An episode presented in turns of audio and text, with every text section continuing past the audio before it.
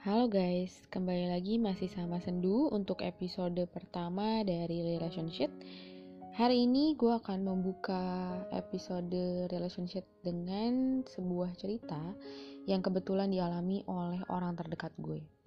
Dan jujur saja, gue sampai detik ini masih belum bisa memaafkan laki-laki yang sudah membuat gue dan membuat si kerabat gue ini jauh sama keluarganya, sama orang-orang terdekatnya juga termasuk gue. Gue gak bisa sebut nama karena ini benar-benar memang orang terdekat gue juga. Cuman gue benar-benar ingin sharing sama kalian bahwa abusing dalam sebuah hubungan itu tidak hanya selalu bersifat physically, tapi ketika kalian mulai menerima abusing secara verbal maupun secara tindakan yang tidak selalu tindakan fisik ya, itu kalian harus tahu bahwa hal-hal yang akan gue sebutkan di sini, yang akan gue utarakan di sini, itu adalah semacam sudah masuk dalam tindakan abusing. Nah, untuk ceweknya kita sebut aja namanya Jen, untuk cowoknya kita sebut saja namanya John.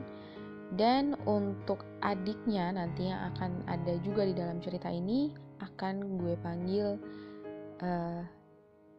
Jun. Adiknya ini kebetulan cewek juga. Nah, si Jen ini itu jadian sama cowok di tahun 2015 bulan Mei. Gue inget banget. Kebetulan si Jen ini orangnya emang mudah jatuh cinta.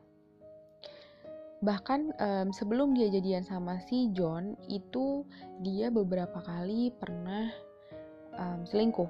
Jadi dia sebelumnya seingat gue itu pernah punya pacar tapi LDR. Nah, di Jakarta si Jen ini selingkuh. Tapi itu udah berakhir, lalu kalau nggak salah itu waktu Jen itu SMA. Nah, si Jen kuliah, si Jen kerja. Dia kerja di salah satu perusahaan Malaysia kebetulan, bareng sama si John. Tapi memang posisinya si John ini, kalau si Jen ini kan dia posisinya finance. Nah, si John ini posisinya nggak tahu apa, tapi dia selalu nganter jemput si Jen ke rumah, tapi nggak pernah masuk. Jadi kayak cuman di depan pintu rumah, terus si Jen keluar, oke, langsung berangkat. Meskipun saat itu ada orang tua si Jen keluar rumah, tapi dia bener-bener gak pernah yang namanya turun motor, salim atau gimana, gak pernah. Nah, si Jen ini mulai cenderung berubah pemarah semenjak berhubungan sama si John. Pemarah, jadi kayak lebih sensitif. Kayak kalau misalnya diomongin, padahal bukan ngomongin dia, tapi mungkin dia merasa bahwa hal itu mirip sama sifat dia, dia akan marah sama keluarganya. Contoh, si Jen ini kebetulan saat itu gajinya lagi kecil. Nah, dia jarang nih pulang ke rumah bawa makanan. Nah, si Jun, adiknya si Jen, itu pernah beberapa kali bawa makanan, termasuk cowoknya si Jun juga nih. Akhirnya nyokapnya si Jen sama Jun ini ngomong kayak, iya nih Jun bawa makanan melulu, alhamdulillah peduli keluarga. Nah, sebenarnya maksudnya bukan nyindir si Jen, tapi sebenarnya adalah memuji bahwa Jun di usia muda tapi sudah peduli keluarga gitu. Tapi si Jen ini marah. Iya, emang gue nih emang gak pernah peduli ya sama keluarga. Emang gue orangnya kayak gitu, udah sindir aja terus. Dia tuh ngomongnya kayak gitu, sampai separah itu. Padahal tadinya si Jen ini gak seperti itu. Nah, tadinya si Jen sama Jun ini itu tidurnya satu kamar. Tapi seiring berjalannya waktu, bokapnya si Jen sama Jun juga ada rezeki, si Jen sama Jun dipisah. Jadi kamarnya itu dipisah, dibikin, tadinya ada 3 kamar, kayak dipecah, jadi akhirnya digabung, dipecah jadi 2. Nah, ketika waktu mulai si Jen sama Jun ini pisah kamar, tadinya mereka deket banget, mereka jadi bener-bener agak mulai menjauh dan merenggang. Merenggangnya bukan karena si Jun yang menjauh atau gimana, tapi lebih ke karena si Jen lebih fokus mikirin hubungan dia sama si John. Teleponan tiap malam, pulang kantor selalu di atas jam 12 malam. Anak cewek. Nah, si Jun juga mulai ngerasa kayak, males lah gue ngobrol sama dia, ngobrol dikit juga kayak mudah tersulut gitu. Nah, ya mungkin si Jun juga males gitu akhirnya ngobrol. Nah, seiring berjalannya waktu juga, si Jen kan ini kamarnya kan tetap samping-sampingan kan, otomatis ketika si Jen teleponan sama si Jun ini dengar. Si Jun dengar makin kesini kok hubungan mereka makin nggak sehat. Nggak sehatnya gimana? Si Jun cerita sama gue, kan kayak tadi gue bilang memang kita nih lumayan deket gitu, kerabat deket. Jadi memang gue juga deket sama si Jen, gue deket sama si Jun juga. Si Jun cerita bahwa di kamar itu mereka kalau teleponan ya, kalau marah bahkan sampai sorry to say, maaf banget bahasanya mungkin kurang enak didengar, tapi si Jen ini sampai ngomong setan, anjing, dan segala macamnya, kebun binatang keluar. Padahal si Jun tahu betul bahwa si Jen ini bukan orang yang suka mengumpat seperti itu sebelumnya. Nah, si Jun ini mulai pekak gitu telinganya, mendengarkan omongan-omongan itu tiap hari, itu hampir tiap hari, dan selalu nangis. Si Jin selalu berakhir dengan nangis dan mohon untuk si Jun jangan ninggalin dia. Please don't leave me. Jangan tinggalin aku.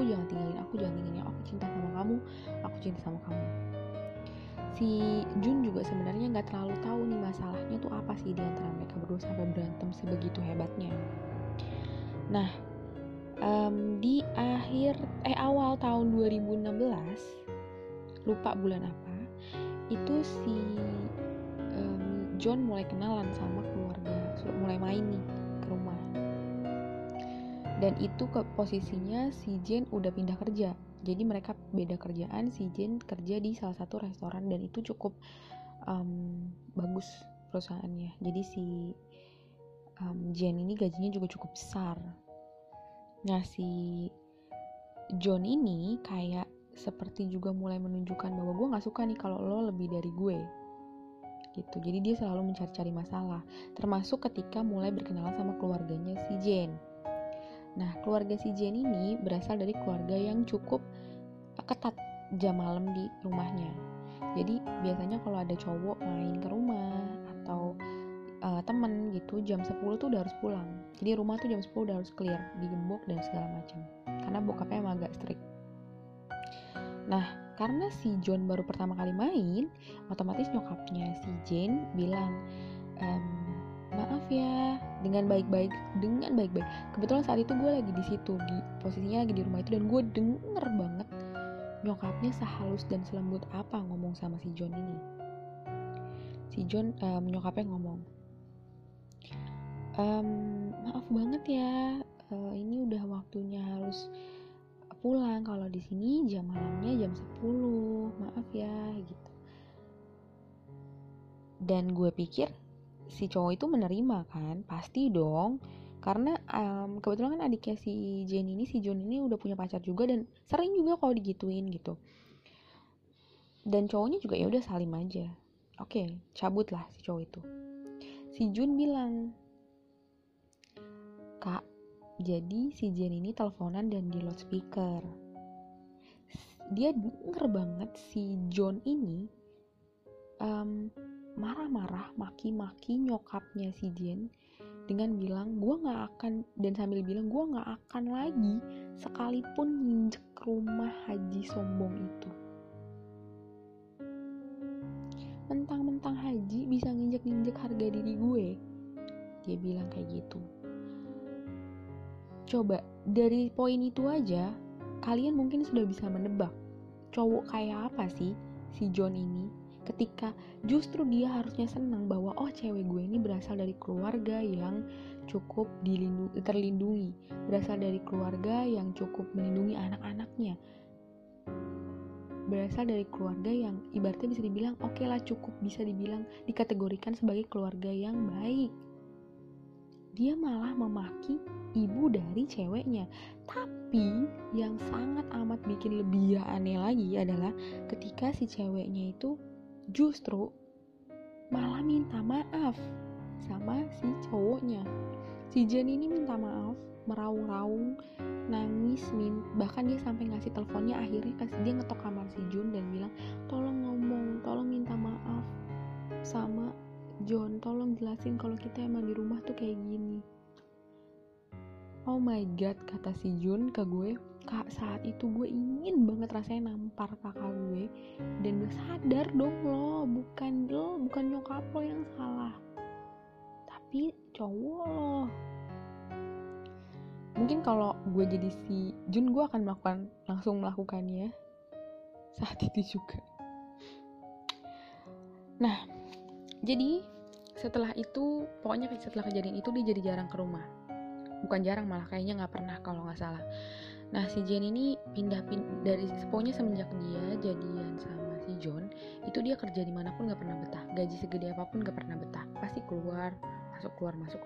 Paling nggak pernah sampai setahun, paling 6 bulan paling lama. Itu pun nggak tahu kenapa. Tapi setiap kali dia masuk di perusahaan yang cukup munafik, itu pasti keluar. Dan ujung-ujungnya bikin usaha, tapi usahanya selalu gagal. Kayak cuman ngabisin modal doang. Nah, Jen juga itu dia. Jadi kebetulan si Jen ini itu keluaran dari sebuah universitas dengan jurusan perhotelan yang cukup baik banget. Nah, tahulah ya kalau anak perhotelan itu seperti apa. Pastikan rapi, belajar dandan, bisa masak dan segala macam kan. Nah, si Jen ini itu dulunya itu rapi, cantik banget. Bahkan jujur aja gue sering banget minjem baju ke si Jen. Si Jun juga sama, sering banget minjem baju ke si Jen, karena baju-baju dia tuh kayak lucu-lucu dan emang bagus banget gitu. Dandanan dia, gue aja belajar dandan dari dia. Tapi semenjak sama si John ini, bahkan keluar rumah pun harus sedekil mungkin kali ya. Itu benar-benar dekil, gak pernah ngerawat diri, mukanya hitam keling banget. Apa ya, gak pernah dandan. Pokoknya kalau dandan itu kayak apa ya, kayak ini kita kan sekarang ada YouTube ya. Kalau misalnya nggak bisa gambar alis, kita pasti lihat di YouTube kan. Nah, dia tuh benar-benar gambar alis kayak cuman asal banget gitu. Jadi kayak mbak-mbak yang alisnya kerang sebelah lah, pokoknya kayak gitu deh. Dan itu bener-bener menyedihkan banget karena kita tahu dia gimana dulu cantiknya. Kondangan aja, orang kondangan tuh dandan ya, ini dia kondangan aja itu nggak boleh pakai baju rok, nggak boleh pakai rok. Dia bilang kalau pakai rok, si John ini bilangnya dia genit. Oh my god, gue tuh kayak sumpah sih. Mungkin gue kalau ada serumah sama si Jen dan gue jadi si Jun, gue mungkin udah akan lebih stres dan gue akan ambil tindakan secepat mungkin. Gue ngerti si Jun mungkin dia juga lagi menikmati masa muda, jadi dia juga kurang mau ambil act gitu, karena memang dia pikir itu kan tanggung jawab nyokap gue ya, kita mewajarkan juga gitu. Karena memang kadang ada orang-orang tertentu yang memang tidak bisa dikasih masukan. Nah, yang paling parah 2017 akhir, bokapnya si Jen nyuruh si John datang ke rumah. Oke, datang ke rumah. Papa mau ngomong, bokapnya ngomong gitu. Akhirnya datang ke rumah, dia membawa satu orang. Dia bilang kan dia yatim piatu nih. Dia membawa satu orang ibu-ibu. Dia bilang itu adalah yang ngurusin dia dari dulu. Oke, udah ngomong-ngomong ini, akhirnya bokapnya minta, oke, kalau gitu bawa tolong bawa satu laki-laki yang mengerti agama ke rumah saya, atau bawa satu laki-laki dewasa setidaknya yang bertanggung jawab atas John datang ke rumah saya dan lamar anak saya. Saya terima John apa adanya. Karena bokapnya tahu seberapa cinta anaknya sama si John ini. Bokapnya udah pasrah. Oke, om, saya datang nanti. Tanggal segini saya akan bawa 10 orang. Dia bilang gitu. Sampai akhirnya bokapnya si Jen ini manggil beberapa keluarga dekat termasuk gue, bikin agak prasmanan gitu makanannya. Untuk karena kan dia bilang datangnya 10 orang nih ya. Ternyata you know what, yang datang itu cuma 1 orang Pak Ustadz, dia bilang 1 orang ibu-ibu yang kemarin, dan 2 orang anak SMP dengan baju compang-camping.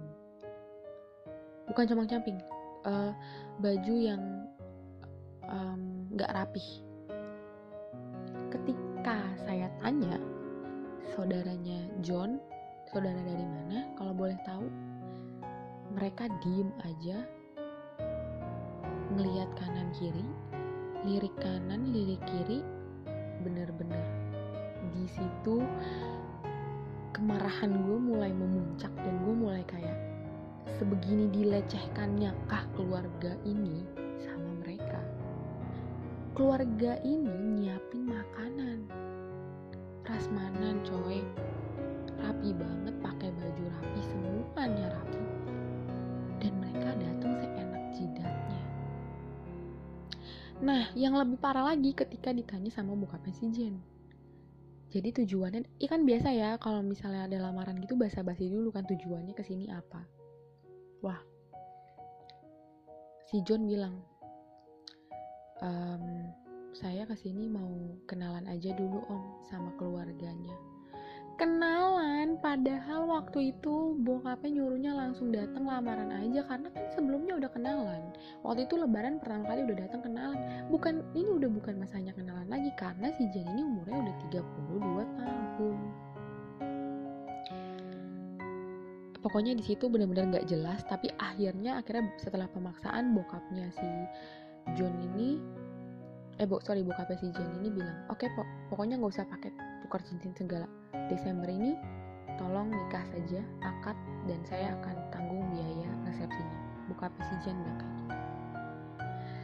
Tapi asal kalian tahu saja, dari hari itu kalau nggak salah pertengahan deh, pokoknya pertengahan 2017 sampai Januari 2018, si John menghilang tanpa kabar ke keluarga si Jen, tapi si Jen masih teleponan sama si John. Bokapnya selalu berusaha untuk cari tahu di mana, tapi karena jadi di sini gue kasih tahu aja kalau kondisi bokapnya itu sudah sakit, gagal ginjal, dan nyokapnya udah sibuk mengurus bokapnya. Nah, jadi mereka juga nggak bisa terus-terusan memaksa. Mungkin jiwa mereka udah letih lah, namanya sudah tua ya, tidak bisa berdebat sama anak tuh udah susah gitu, udah capek. Ya pokoknya akhirnya selama 1 tahun sampai 2018 akhir kemarin itu dibiarkan. Si Jen tetap berpacaran, tapi gak ada itikad baik satu pun yang menunjukkan bahwa si John ini serius sama si Jen.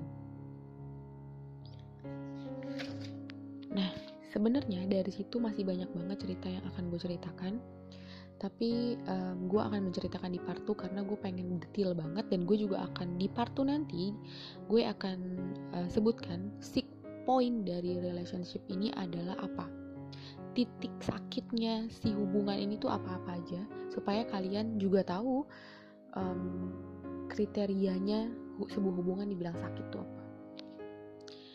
Jadi jangan lupa untuk follow Relationship dan juga follow Instagram sendu.kala, dan kalau kalian punya cerita silahkan direkam dan dikirimkan ke sendu.kala di linknya di DM. Nanti akan gue bantu upload, dan gue juga akan membantu kalian, menemani kalian mencari jalan keluar untuk hubungan kalian yang sakit. Oke, kalau gitu sampai jumpa lagi dan bye-bye.